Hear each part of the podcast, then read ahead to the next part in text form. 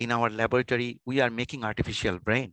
So we are making a machine that interacts with human, and we are testing many different kinds of things. But please understand, in our system, we are using only 15 primes, only up to 47. We are not going beyond. So 100% consciousness emulation is impossible. The reason is the complexity of the engineering that you need. I mean, it grows exponentially. So suppose I want to have 96% identical Tony Nader, then what do I do? I need, I mean, say millions of primes. So that means for each one, I need to build a resonator. So even if I try with millions and millions of years, I cannot create a suitable molecule. So 100% conscious machine is not possible to be created following the way we are seeing it. So it's mathematical globally. It's mathematical, it's rule followed globally. But when you go at the fundamental levels, when you try to see accuracy of the thoughts and other processes, then you cannot emulate. The mathematics prohibit you. You're listening to Dr. Tony Nader, the podcast, dedicated to exploring the full potential of human physiology and mind, with focus on ancient and modern techniques of self-development. Spend some time with Dr. Nader, who is leading the way in the science of consciousness, and begin your journey to better understanding the relationship of mind and body, consciousness and physiology right now. It's wonderful to have you, Dr. Anirban Bandopadhyay. Thank you. Thank you so much for inviting me.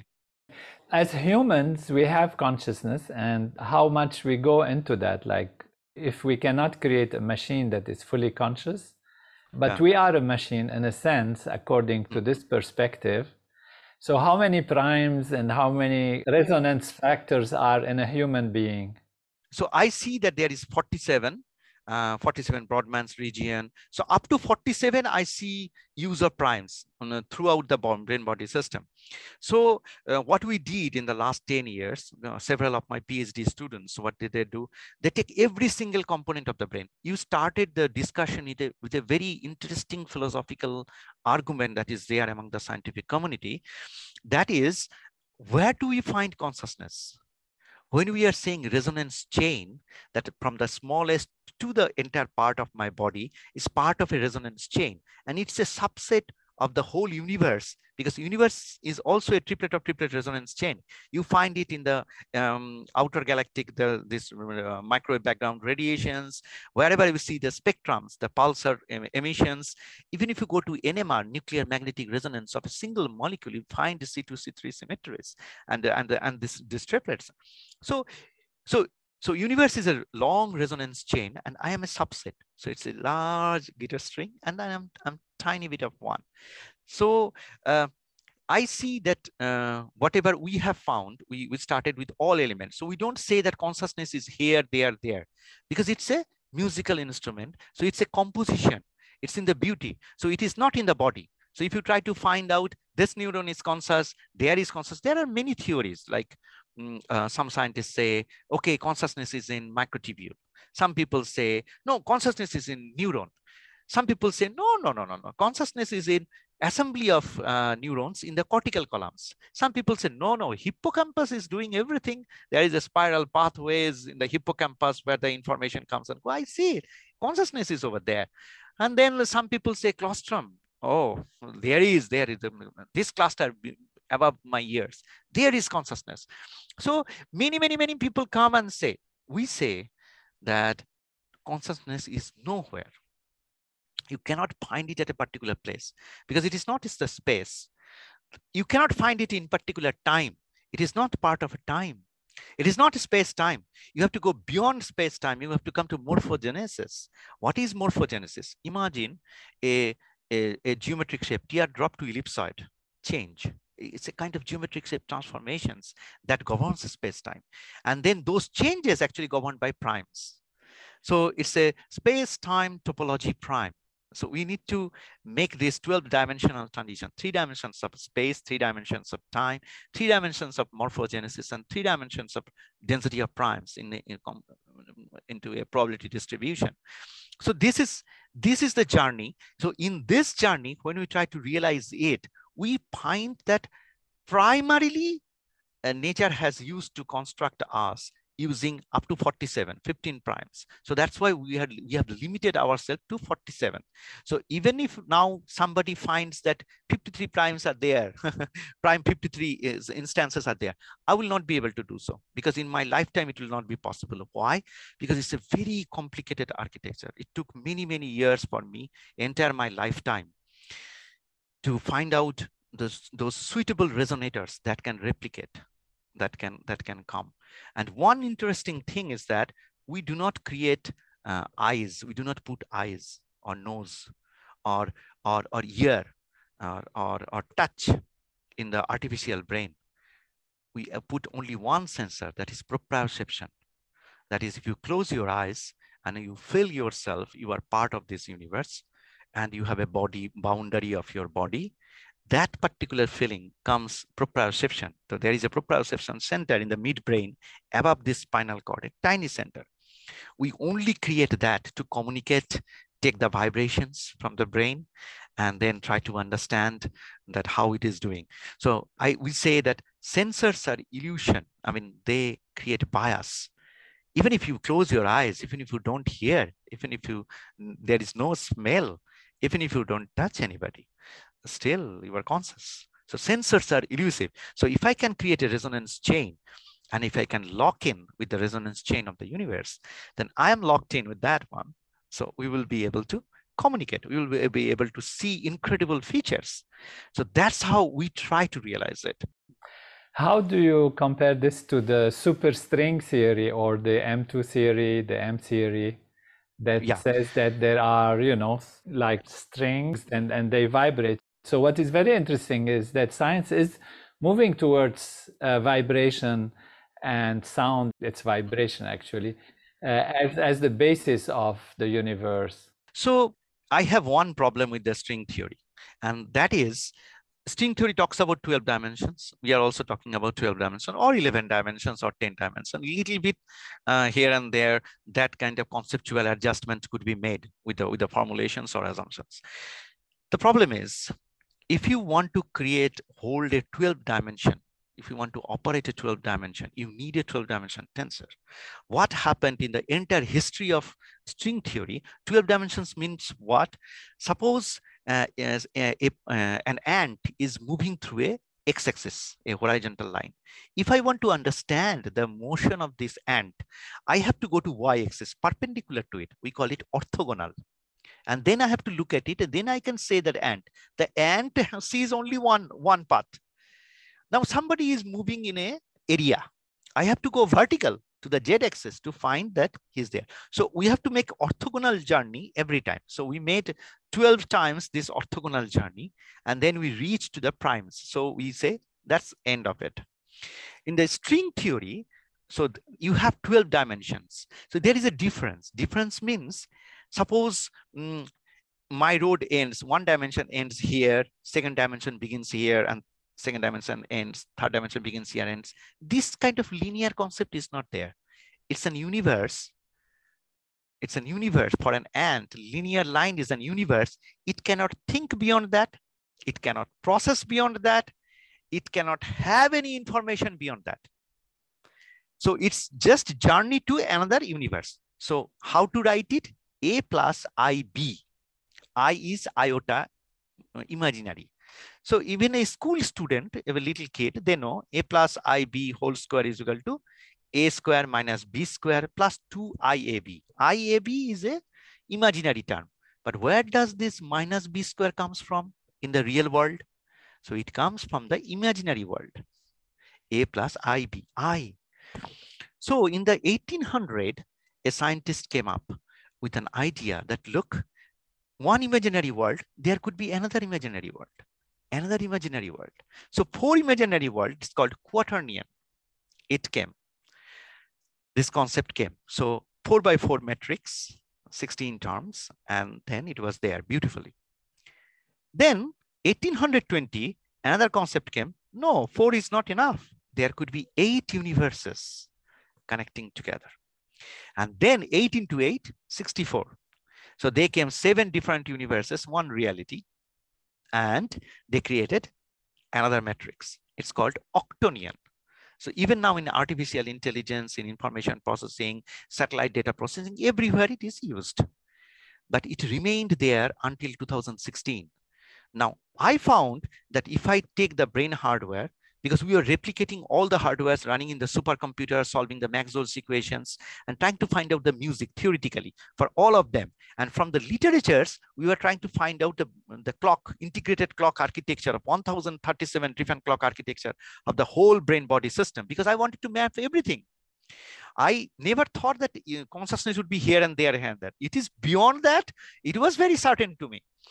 So what happened is, now I thought that I saw that if there are 12 layers, I need to go to the single molecule atomic level, 12 layers of clocks I need to go to model the human brain, to replicate the human brain, to even understand. Because I feel that I have understood something right, that means I will be able to create it artificially. If I cannot create an artificial brain, even some magical, profound properties of our conscious being, then I have not understood it. Very simple as that. Make it, then you have understood. So anyway, so when I wanted to make it, and then I have to go 12 layers, 12 imaginary worlds or 12 universes, I need 12 into 12, 144 matrix. So I need Duodecanion. So I was very happy that I will take the string theory and I will start processing the mathematics. Much to my surprise, I came to know that string theories, they take one, it's very complicated that you have a 12 dimension, okay? What did they do? They took a tensor, they took a matrix of 4 dimensions and another 8 dimensions. And then they added with a factor, lambda factor, that is called warp. You know, warp in the science fiction movies, warp is used very, very much for space travel, going beyond time. So that warp factor comes. So you have a 1 8-dimension, another 4 dimension, you add them with a factor and it becomes 12 dimension. That's a stupid idea. That's the stupidest thing that, so you need to go for 12 dimensions. So I started creating Duodecanion algebra. So first I went to the mathematicians and I requested them, look, I need 12 dimension. He said, look, 1820 Octonion was created, and 1920, after 100 years, they found the Fano plane, where you could know how different imaginary worlds interact or different universes interact. The biggest problem, the biggest challenge for humanity to create many imaginary layers or universes is that, suppose I'm talking to you in reality, but my 7th universe could talk to 11th universe and affect 5th universe of yours, and then that can affect me. So this kind of mathematics, if you want to do, you need to create a higher dimensional space where relationship between different dimensions should be there. So it took 100 years to do that. And you want to do it now? I took up the challenge and I built Duodecanion algebra. I created that mathematics, 12 cross 12.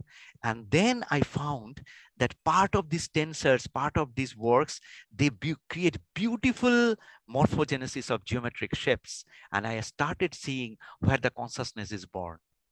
So you, thank you for this particular question. So I had a beautiful marriage with string theory and a beautiful divorce. And that has led me to the Duodecanion algebra. And then I got now pleasure that with 12 dimensions algebra and the 12 dimensions manifold, higher dimensional manifold, I can start seeing partially. Again, you should remember, and everybody should remember, I'm talking about 86%.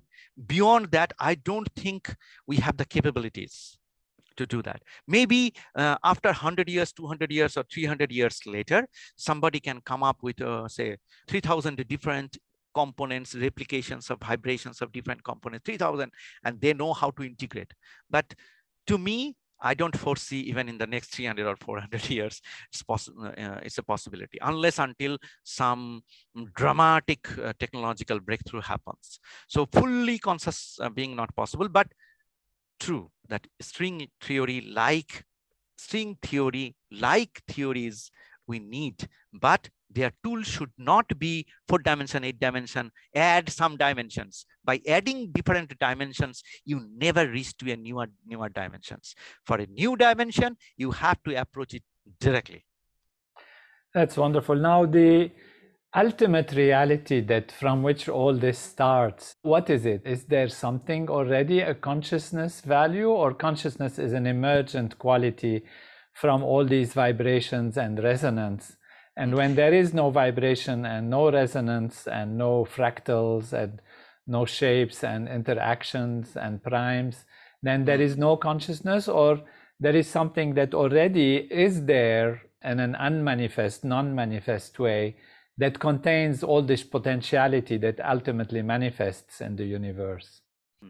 I have to answer it in a, it's a very difficult question, as you know, and there is no answer to this question. You also know it. But since you have asked me this question, I would like to answer it in 2 different ways. First of all, my heart and my soul, the way I understand, I try to understand consciousness as part of Brahman, because I'm a Hindu, and then we started our, so it is, you know, Hinduism is based on 3 fundamental premises. First is Rita. Rita is anything and everything in the universe forms a loop or clock. This is the most fundamental assumption. So Rita is can never be challenged in Hinduism. Second is Loka, that is universe. So you go one universe, the pixels, it is made of pixels. You go inside and you enter another Loka, Sukshma Loka, Deva Loka, something. And the third premise is Brahman, that there is an eternal vibration that propagates everywhere. And then that actually is fundamental to consciousness. So when I see it, I find that primes are fundamental and primordial to this universe, which cannot be changed. But primes alone, the numbers, what would it do if there is not an element? So when I try to create an element, I fall into a I get into a trouble, because I don't know how to find then a particle, because before the creation of everything, as the Vedas began, before the creation of everything, there was nothing. If there was nothing, there could be numbers, integers, primes, but what it will count?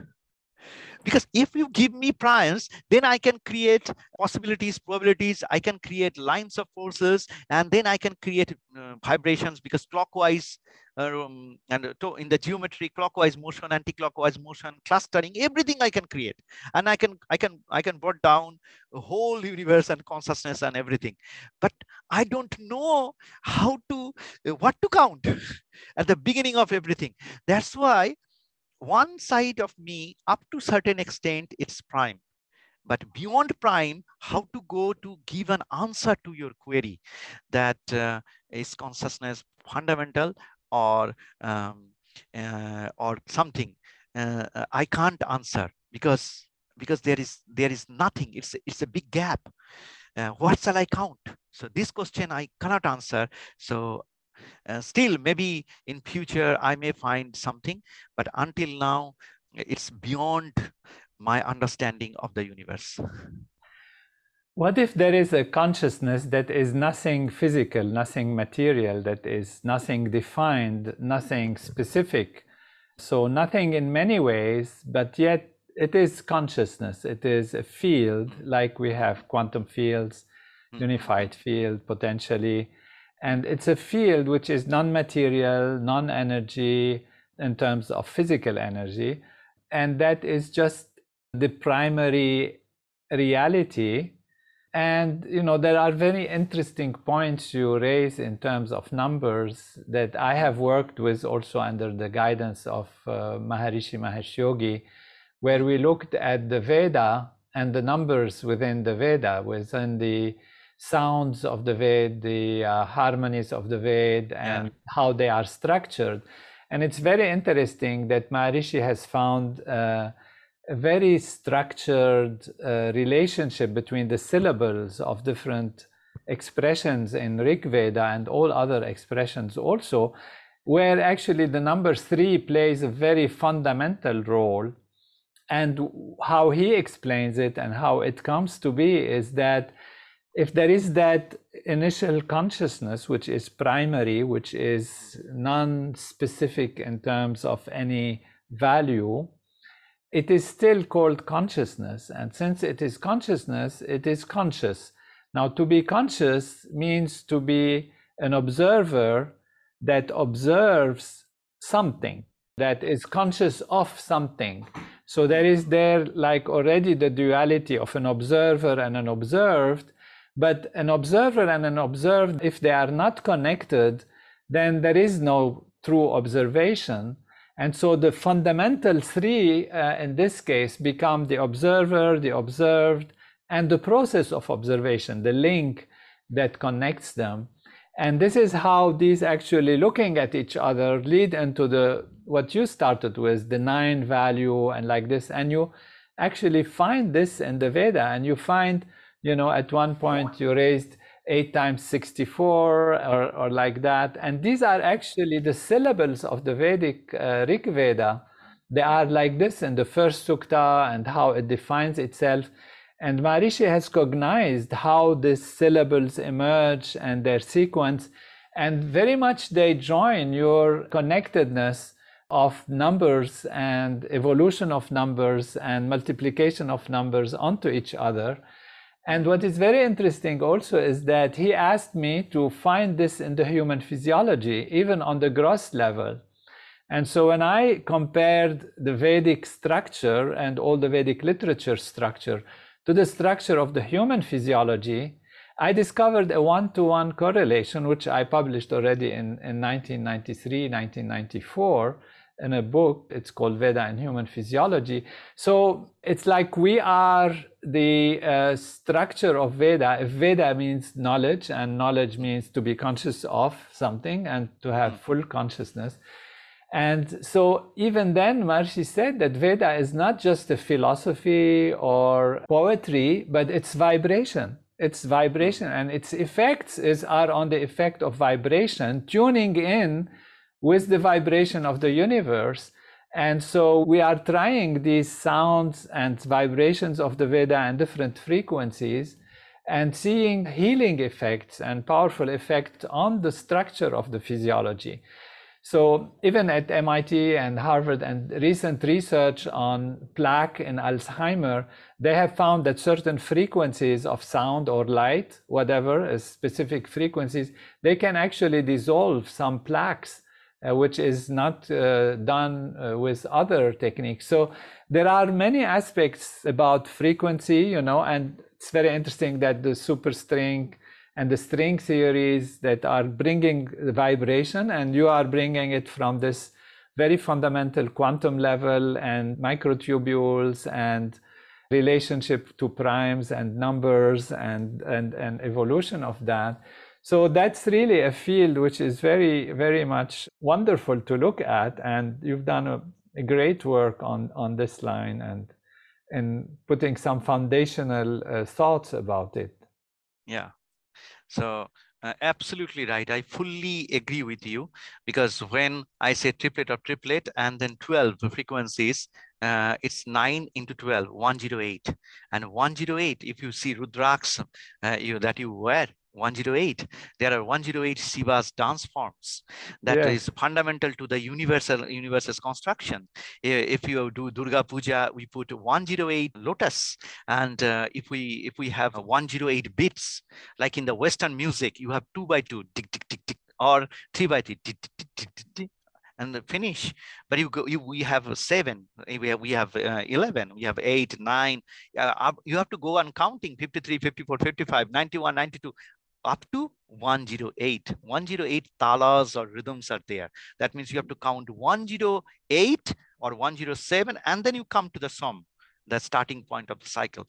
So, and all these mathematics that you talked about is very, very fundamental. And we also checked with the, in India last month I was there, and then we checked on the 200 different human subjects, and we played, you know, Rama's version of Shiva Stotram and Ravana's version of Shiva Stotram. Both are very different, and we played in the brain, and we coupled 8 persons, and then they started vibrating together. and we could measure it in the kilohertz, megahertz, gigahertz. So different frequency domain, in the higher frequency domain in the brain, they coupled and started vibrating. So I think that we are moving towards a time of when, instead of linear thoughts of the West, where we say that the fundamentals, that everything that is happening in the universe could be written on a linear way, on a single tape, the 0101 simple event, that will be proved wrong. And then orthogonal way, that is within and above, and above, and above. Everything is just within, you go inside, or you go above.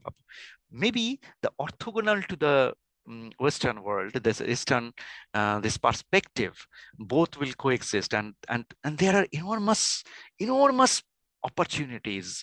This vibration rhythmically, because you don't touch any person, and still you can heal. You can change the color and composition of the environment, the temperature, thermals, and then you can with a single set of vibrations you can change. It is possible, and we are seeing these evidences more and more everywhere in the world.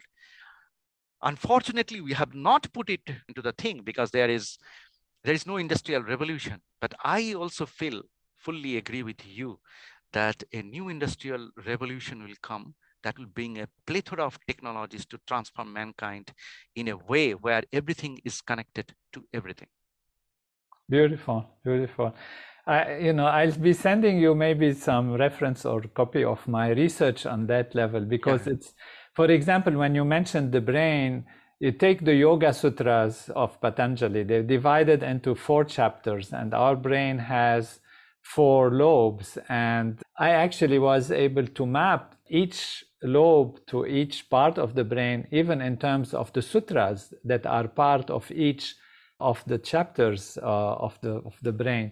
Another aspect, for example, Nyaya, which is the lamp at the door, seeing inside and outside, has 5 chapters, and it corresponds functionally to the thalamus in the brain, because the thalamus connects the outer to the inner. It connects the specific to the holistic reconstruction in the brain of the specific perceptions. Mm-hmm. And Nyaya has 5 chapters, and the thalamus has 5 divisions.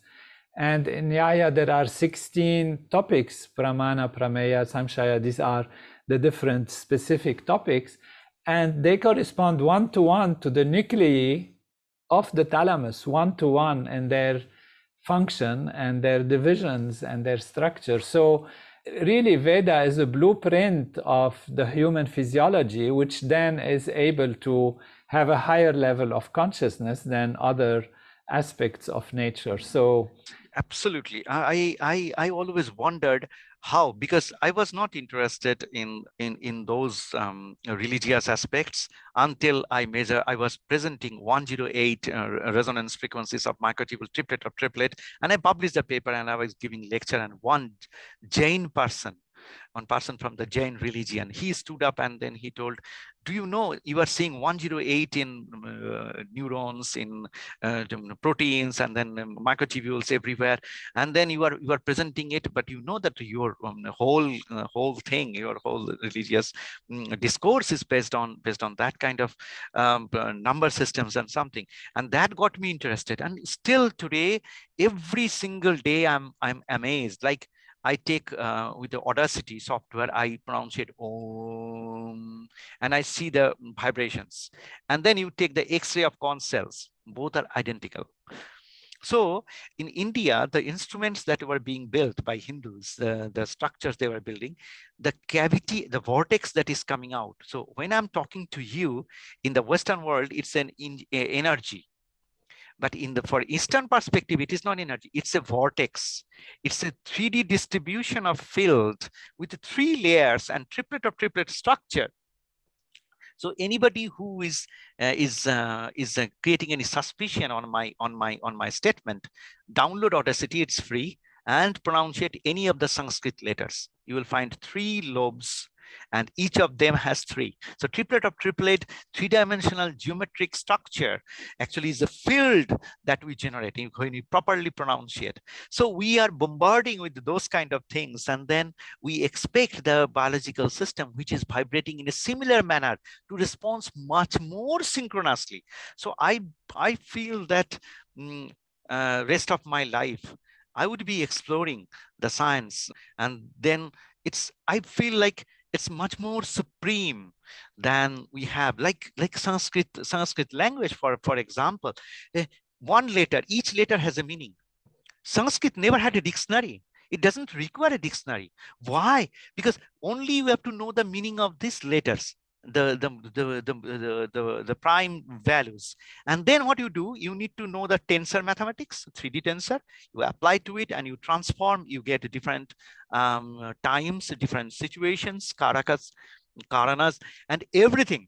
And then you transform the letters into two shapes. For example, kha, cha, ra. Kha is sky, cha, everything continuous. Ra means continuous. I mean, cha means motion.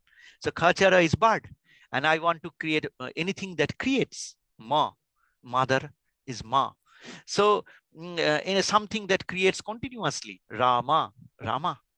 So anything, you take the letters, put together and something, and then you create your words from Sanskrit, new and new words you encounter with your perceptions, and I will be able to realize. So that I would like to say in this particular context, in Vedas, Maharshi Kapil, because we have six Sharadarshanas, no? Six Darshanas, yes, yes. And that is Veda and then six Darshanas we have to. And yes, those people who wrote those Darshanas were also contributed to writing the Veda. So Maharshi Kapil said that if you want to understand consciousness,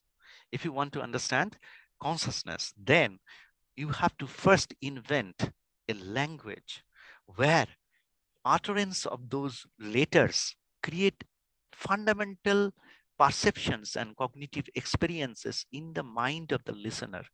If you can invent that language, only then you will begin the understanding of consciousness. What a beautiful statement. But when he said it, nobody understood. It was 1400 years later, many, many evolution through which Sanskrit was created. Sanskrit didn't came in one day. Somebody came up from once in a blue moon, like the Western discoveries.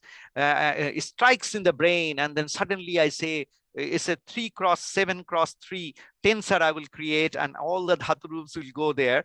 And then suddenly Sanskrit started. No.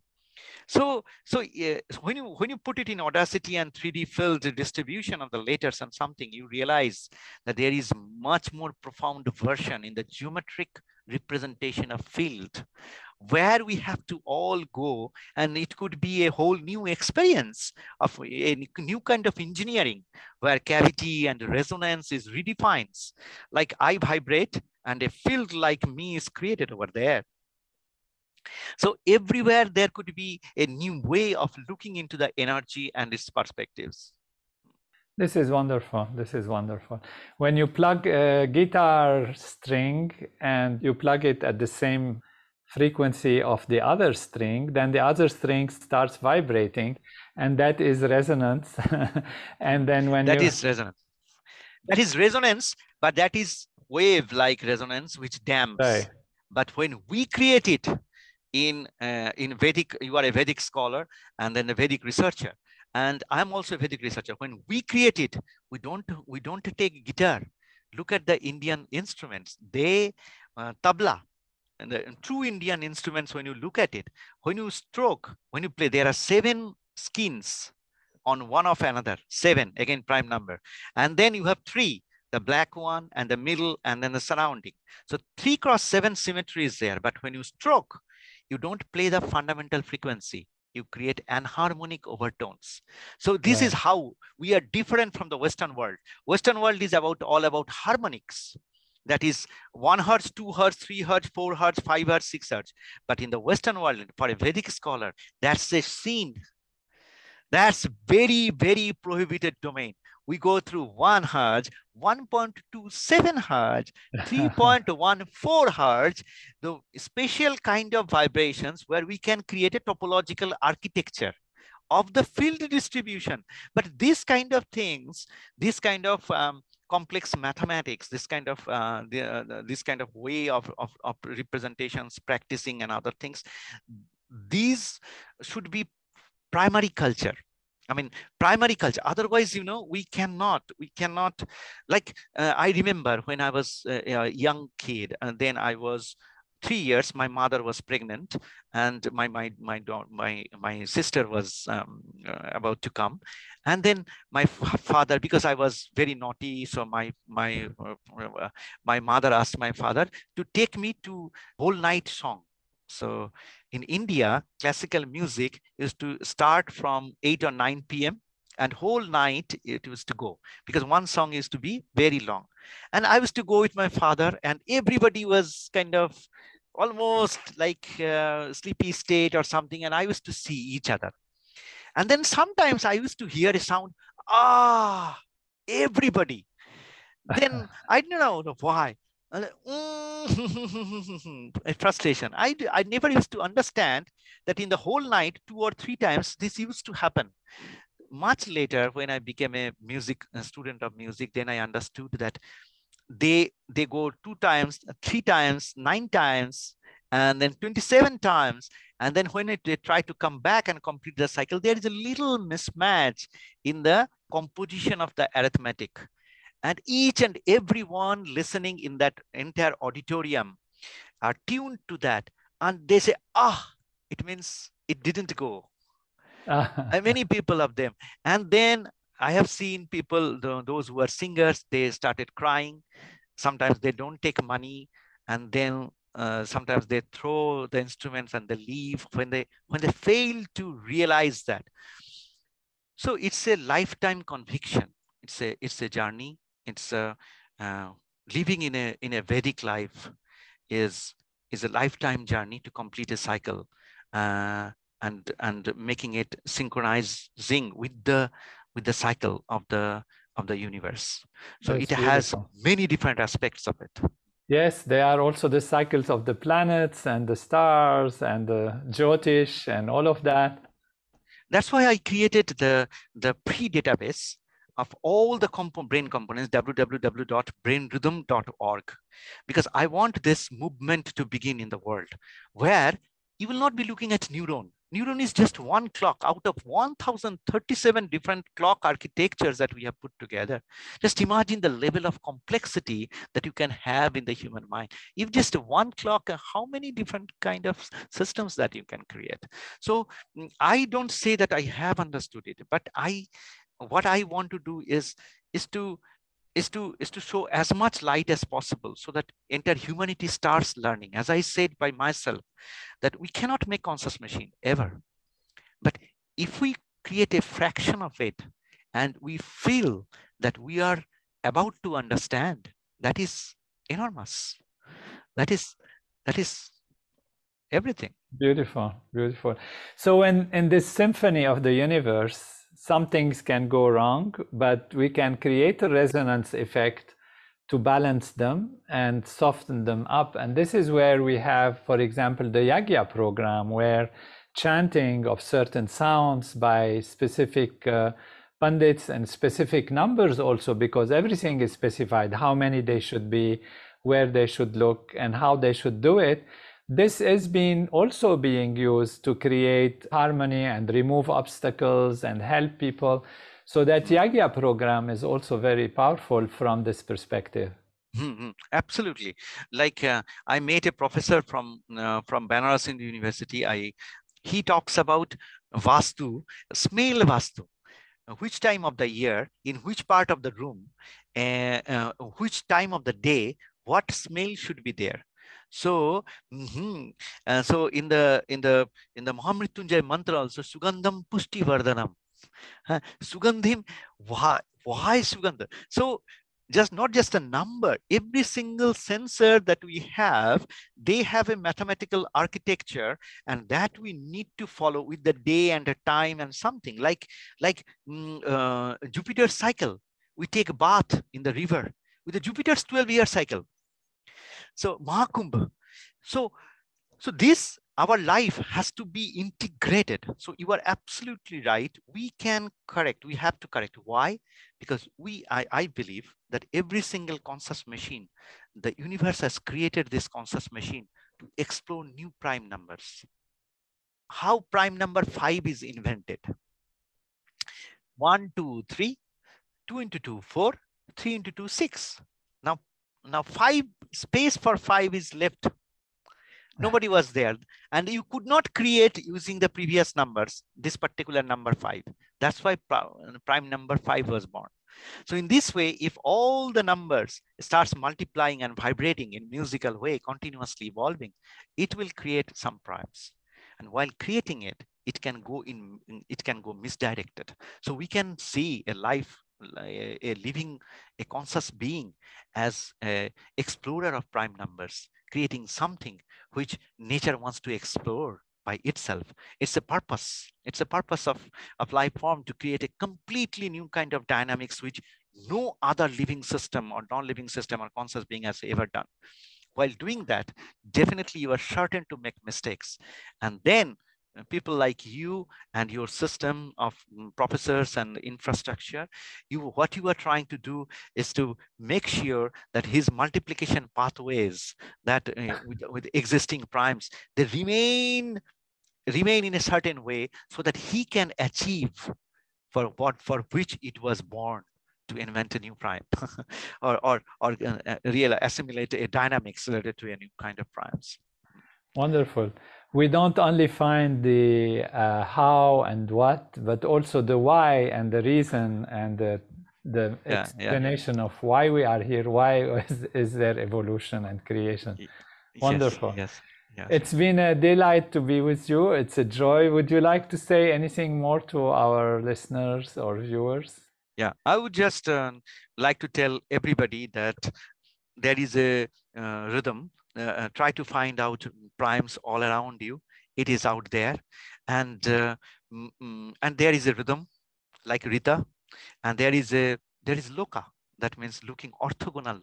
So try looking orthogonal to everything, which cannot be seen remaining in that system. Always make an effort to transit between lokas, like Shiva. Shiva is the king of 14 lokas. So if you go to Varanasi, you find before the Shiva temple, there is 14 lokas, temple of 14 lokas. So try to find it in your life. Try to find primes, try to find rhythms, try to find repetitions and integrated clocks, many, many events around you, everything repeats.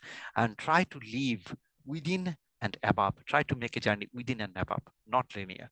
Don't find facts, find confusion. If you go and confusion and find many more confusions inside, take one of them and try to find more confusions. And you go to there and make the journey until you find the fact. So this is what Maharshi Gautama says in 600 BC when he proposed architecture of confusion. And that is my life conviction, that I don't find for fact, I find the biggest confusion that I have in my life. So that is all I would like to say to your viewers. Wonderful, wonderful. Congratulations on a wonderful path, great discoveries, deep thinking, and great wisdom. It was a joy to be with you. Thank you. Same here. All the best. Thank you for tuning into Dr. Tony Nader, the podcast. And if you're interested in learning more from Dr. Nader, please follow him on Facebook, Twitter, Instagram, and YouTube.